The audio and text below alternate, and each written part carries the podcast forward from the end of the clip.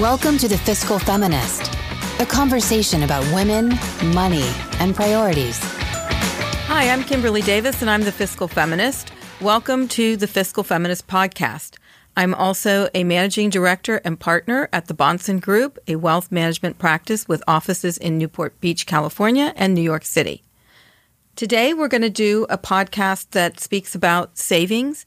A lot of my followers on Instagram and Facebook have reached out saying that they would like to get a roadmap as to how to save, how to begin saving, and how to, you know, build up that savings account over time. So we're going to be addressing that today. And I would like to thank everyone who does follow the Fiscal Feminist on Instagram and Facebook and would encourage everyone to have a look at it and uh, become followers. Also, if you could rate this podcast, that would be fantastic. Um, I tried to figure out how to do that the other day and took me a while, but I did ultimately figure it out. So please rate the podcast if you if you like it and you have a minute to do so. So let's get started. The first thing I want to say is don't think of it as saving. Saving does not mean not spending on anything anymore. It means prioritizing your financial goals and making savings a top goal. Stop living in denial and thinking you will start saving one day when all the stars line up. You've got to put a plan in place now and get serious. There is no time like the present. Otherwise, time will pass and you will continue not to save and you will fall farther and farther and farther behind and that is just not a good thing. So, this is really important. It might be the most important thing that you can do for your financial future. So, let's start at ground zero and determine how we begin this whole process. The first thing that you want to do is determine your budget. Okay, this sounds boring, but it's not. It could be actually very exciting because you're going to get clarity on what you've been spending all your money on, right? You get your paycheck, you you know the end of the month comes and and you're kind of like what have i spent all this money on? So now we're going to get to the bottom of it. We're going to do some forensic examination to figure out what we're spending our money on. You can track your spending by looking at your debits in your bank account and charges on your credit card statements for the past few months. And from that determine what do you spend on necessities right? Your rent your utilities your gas your your phone bill so on and so forth food, what do you spend on non necessities? Things that you want to buy, but you don't necessarily need. So we, these are called your discretionary costs. Things like entertainment, clothes, shoes, makeup, vacations, hobbies, whatever, that kind of thing. So that at that point then you have your fixed expenses that you need to keep a roof over your head and live and eat and get to work and do all the day-to-day things. Then you have your discretionary expenses, which are the things that you do that are for fun and aren't necessarily needed.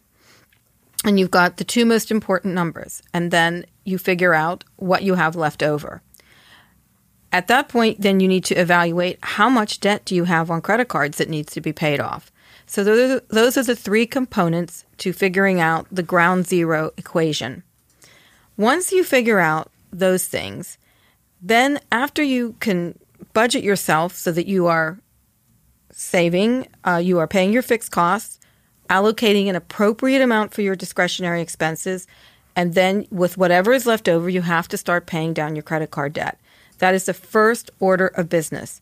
You start with the goal of reducing your credit card debt by a manageable amount every month. And to that end, you must work until you get it to zero. So instead of saying, oh my gosh, I'm to, you know, I'm to pay $500 a month towards my credit card, um, if you can't do that, it's unrealistic and you're to fall out of that strategy.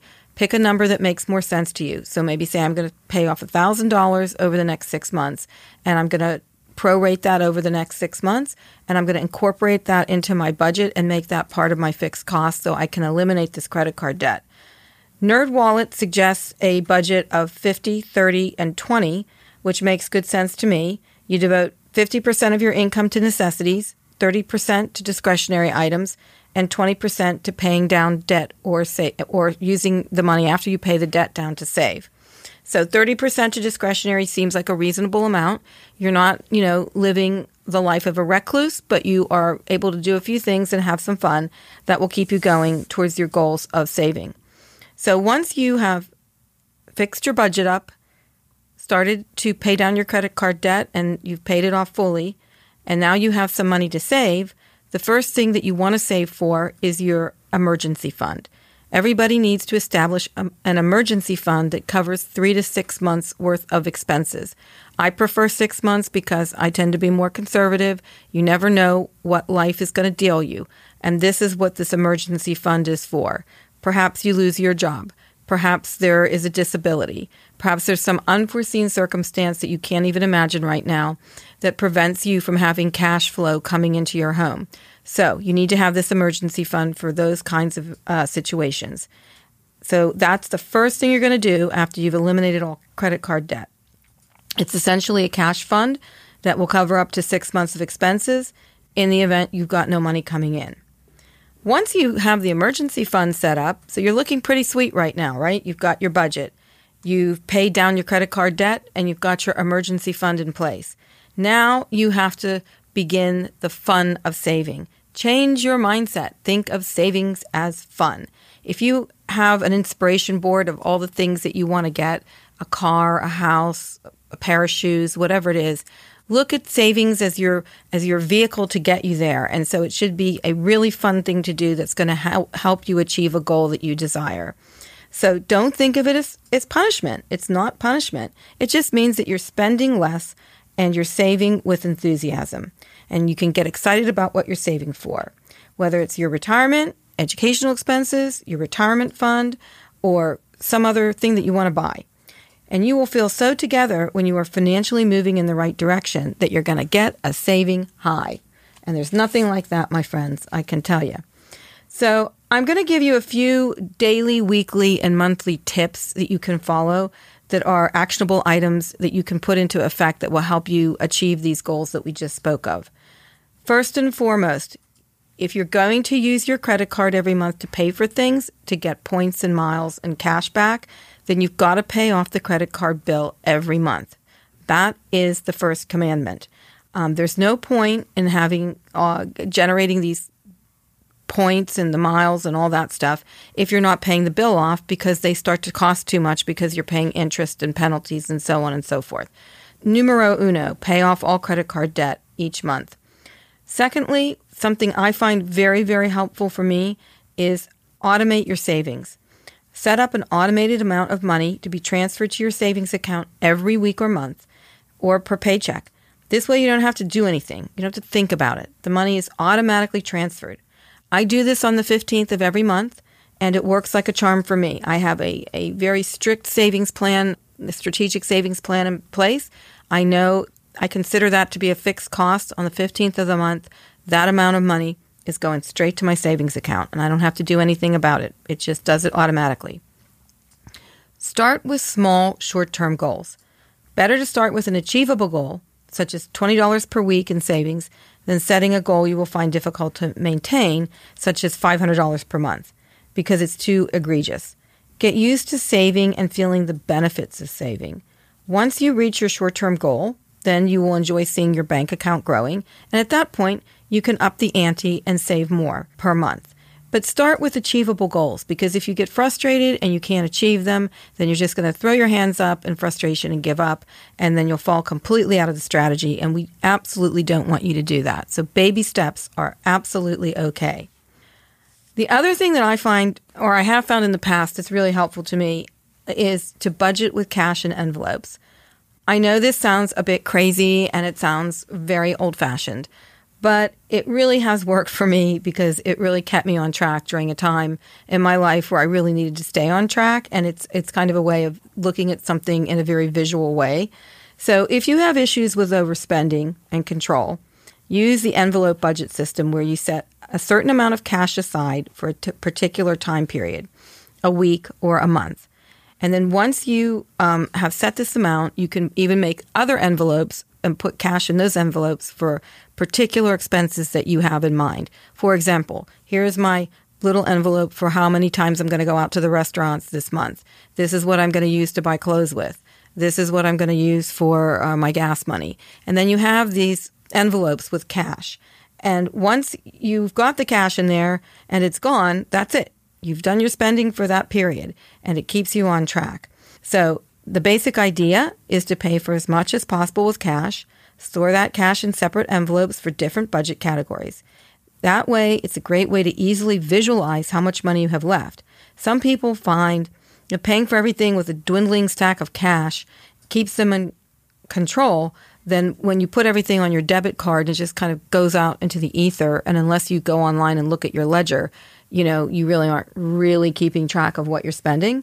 So for me, it was very helpful and uh, maybe a little old fashioned, but sometimes it's the old notions that work the best.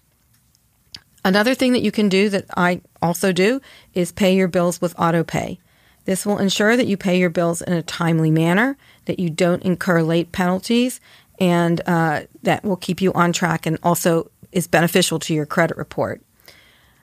Another very important rule, which I definitely, definitely use, is to implement the 24 hour rule. Do not buy discretionary items, large or small, but especially large, impulsively, and then suffer buyer's remorse. Have a self imposed 24 hour rule and wait 24 hours before you pull the trigger and buy that item. For online shopping, for example, this is a very good thing to do. It's so easy for us to sit in front of our computers when we're bored or it's late at night or we need a break and to just go shopping. It's very easy to do, and you can spend a lot of money doing that. So you can always uh, save that thing that you're looking at to favorites. They have those little heart things that's your favorite thing, and you can put that on there and save it for tomorrow after you've had to think about it and slept on it, and then go back and buy it the next day if you have the money to buy it without incurring debt. So I would say any kind of purchase, take 24 hours to contemplate it before you pull the trigger. My next tip I call the quid pro quo. Yes, I'm using that term, and I know everybody is hearing that term over and over today in the news and I'm going to use it now because it is actually very appropriate to what I'm about to tell you to do. Every time you treat yourself to a non essential, i.e., discretionary purchase, put the same amount in your savings account simultaneously. So if you go buy a pair of shoes for $250, then you should put $250 in your savings account. And that way it's a wash. One thing begets the other. It's a very good way to keep yourself on track. Even if it's something like, oh my gosh, I'm going to go buy 10 lattes this week, then put 10 lattes worth of money in your savings account. Small, seemingly insignificant contributions to savings add up over time. And if you just watch your savings account grow from these little things, you will understand what I'm saying and you will feel great about it. But the quid pro quo works. It's kind of like when you clean out your closet. You say, I'm going to buy a new jacket. Every time I buy a new jacket, I'm going to get rid of a jacket I haven't worn in my closet. Keep things tidy, keep things tight, keep yourself on track. And that rule will really help you. Next thing to do that I think is also very effective is calculate the purchase of the cost of the item that you're about to buy by how many hours of work it will take for you to complete to pay for that purchase. Divide the cost of the item by your hourly wage. Reality check, that's a reality check. So if I'm going to go buy a pair of shoes for $500, and I know I always use the pair of shoes as my example because obviously I am a woman obsessed with shoes. Um, I need to divide that by how much I make. And if it's worth 10 hours worth of work, I have to say to myself, are these shoes worth 10 hours of my labor? And if they are, then I will go buy them. If they're not, I might reconsider and buy a pair of shoes that are worth three hours of my labor. But it's a very good reality check. Next, unsubscribe. We all get you know, these emails. We are inundated all day long with emails from the re- the retailers that we, um, you know, buy things from, and they are sending us emails all the time. So unsubscribe, opt out. It's just temptation. Stay away from it. I've opted out of just about everything because I just don't want these constant reminders of things that I might want to buy. The other thing that you should do on a regular basis is check your credit report quarterly because you you know, you want to make sure that your credit is, is good and is going in the right direction. There are free credit services such as Credit Karma that allow you to do this. And it's very important that you know where you stand credit wise and what the credit agencies are thinking about you. These things come into play if you want to get a loan for a house or a car, if you are applying for a lease. So, um, and a lower credit score is going to cost you money in higher interest rates. So, do keep tabs on your credit score. I have some other things that are more practical and day to day, such as, you know, before you go to the grocery store, make a grocery shopping list. Don't just amble into the grocery store. You're feeling a little bit hungry or you just want to buy something and buy random things at the grocery store. These things add up. So have a list, be organized, keep it on your phone, that way you can check it off as you go through the grocery store. Once you're done with the list, you're out. Leave. Don't buy anything you don't need.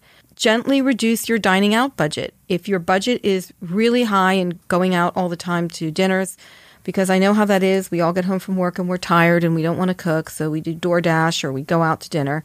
But just try to commit to a certain number of times per month that you will dine out or you will get delivery and just stick to it. Don't sacrifice your lifestyle totally because you need to enjoy your life and every day is precious. But also try to limit how often you do this because I think a lot of times we don't think about it and then those expenses really do add up. And lastly, try to limit alcohol consumption when you're out because we all know a glass of wine costs a fortune or a, a cocktail. So restaurants make money from the alcohol. So just keep that in mind. One thing that I do is every quarter I evaluate all my monthly bills to see if there are ways that I can save money on those bills. So I will call Verizon and I will try to figure out if I'm still on the best plan. I will review my utility bill. I will review my cable bill. And I always want to make sure, you know, that I'm kind of in the most optimal plan possible. I'm very, very careful with my utility bills. I'm always calling uh, the utility company because I I don't understand why my bill is so high. And so they are able to break down to me what I'm spending the money on, and that helps me to curb my usage. So these little things like that could save you a lot of money. With respect to vacations, don't just plan a vacation ad hoc and, you know, impulsively. Put it in your annual budget, plan for it, try to use your miles, try to find the best way to save money on the vacation by planning it in the future as opposed to saying on a Friday, I think I'm going to go on vacation on Monday for two weeks. Um, you'll have to pay for that in the end. You don't want to put all of these ex- vacation expenses on credit card bill credit cards, and then when you get back from vacation, have to worry about paying it off and feeling the stress of that. Christmas is coming up, so there's going to be a lot of gift giving going on. We all have birthdays, Christmas, Hanukkah, all sorts of things that we have to buy gifts for. So I would say again, give yourself plenty of time for giving gifts and planning the budget therefore. Set spending limits on what you're going to spend. Expensive doesn't always mean thoughtful. Look for sales and do your best to do this all in advance and at least plan your budget for it in advance so that you're not just, you know, buying gifts willy nilly, and then all of a sudden you have this huge gift expense around the holidays, and it's overwhelming and causes a stress and makes you not like the holidays. And then again, in keeping with this idea, establish a monthly entertainment budget. Whether you like to go to the cinema or the theater or concerts or you're into extreme sports, all of these things cost money. So if you have a set amount of money that you're going to put aside every month or you're going to budget every month for what you're going to spend on these things, once you hit your limit, you're done and you can't do any more. But at least you know what you can anticipate and you can spread it out over a certain time period and gives you something to look forward to. If you get a tax refund or a windfall, save it. Don't go out and blow it all on some discretionary item that you, you know, you really want or save part of it. But don't spend all of it because it's it's a it's a real gift in savings when you get a windfall. So use it for your future benefit. Think of your future benefit and how it will grow when it's savings in a savings account or it's invested. It'll be worth a lot more in 3 or 4 years. So don't spend it now, wait for it to grow. And then I would say a very important and my last point for today is start saving for retirement as early as you possibly can. Even if retirement seems a very long way off, it is never too early to start saving for it. Before you know it, you are older than you think. Take it from me. One day I turned around and I was like, oh my God, retirement isn't exactly that far away. Um, so, retirement savings will compound and grow over your lifetime, and that's going to ensure that you can live in dignity in your old age. It's going to be very difficult to live on just your social security check when you're old. So you need to have some sort of backup and people don't get pensions the way they used to and things to that nature. So it's really up to us to make sure that we're saving for our retirement when we are able to, when we're working and we're healthy. Um, so I know there are conflicting expenses. Uh, in our lives. You know, you've got to put your kid through college or you've got, you know, you just need to get through the month. And the idea of saving for retirement just seems like one thing too much to do. But if I could encourage you even to open an IRA, if you don't have a 401k, to even put $500 a year in that, I, I would say it's the best gift that you can give to yourself. So, the two things you can do is if you have a 401k program at your office, uh, at your employment, max out on your 401k contribution or contribute as much as you possibly can and take advantage of your employer match if they have one. And if you don't have a 401k program, then contribute to a Roth IRA or a traditional IRA in some amount every year just to get the ball rolling. Very, very important to do that. So these are just a few tips to get you started. I hope that you you find them useful and, and practical and able to implement. Um, once you start seeing your savings account grow, you'll be motivated to do more. So give it a chance. Saving is fun. And if you guys have any ideas about um, savings tips that you want to share with me, please feel free to send them to me and I will share them through uh, my social media. And also, if you have any ideas about things that you would like me to speak about, please reach out because I'm always interested in hearing what you care about, not so much what I care about, but what you really want to hear about. So, thank you so much for spending some time with me today, and I'll talk to you soon. Thank you for listening to The Fiscal Feminist, a conversation about women, money, and priorities.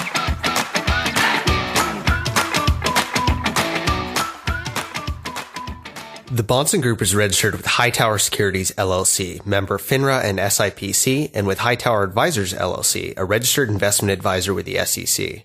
Securities are offered through Hightower Securities LLC. Advisory services are offered through Hightower Advisors LLC. This is not an offer to buy or sell securities. No investment process is free of risk, and there's no guarantee that the investment process or the investment opportunities referenced herein will be profitable. Past performance is not indicative of current or future performance and is not a guarantee. The investment opportunities referenced herein may not be suitable for all investors. All data and information referenced herein are from sources believed to be reliable. Any opinions, news, research, analyses, prices, or other information contained in this research is provided as general market commentary. It does not constitute investment advice. The team in Hightower shall not be in any way liable for claims and make no express or implied representations or warranties as the accuracy or completeness of the data and other information or for statements or errors contained in or omissions from the obtained data and information referenced herein. The data and information are provided as of the date referenced. Such data and information are subject to change without notice. This document was created for informational purposes only. The opinions expressed are solely those of the team and do not represent those of Hightower Advisors LLC or any of its affiliates. Ignorance is not bliss. As women, burying our heads in the sand when it comes to our money has dire consequences. But yet, so many of us have employed this detrimental strategy. After over two decades of experience, I've discovered that women face a twofold crisis of competence and confidence regarding how they approach and handle finances. It's time to close that gap. I wrote The Fiscal Feminist, a financial wake up call for women, to teach women how to take charge of their money and control their financial destinies. This book will help you achieve financial literacy, establish the right tools and rules for managing your money and relationships, and to plan for your future. It's time to gain and maintain financial wellness on your own terms. Head to fiscalfeminist.com to order your copy today.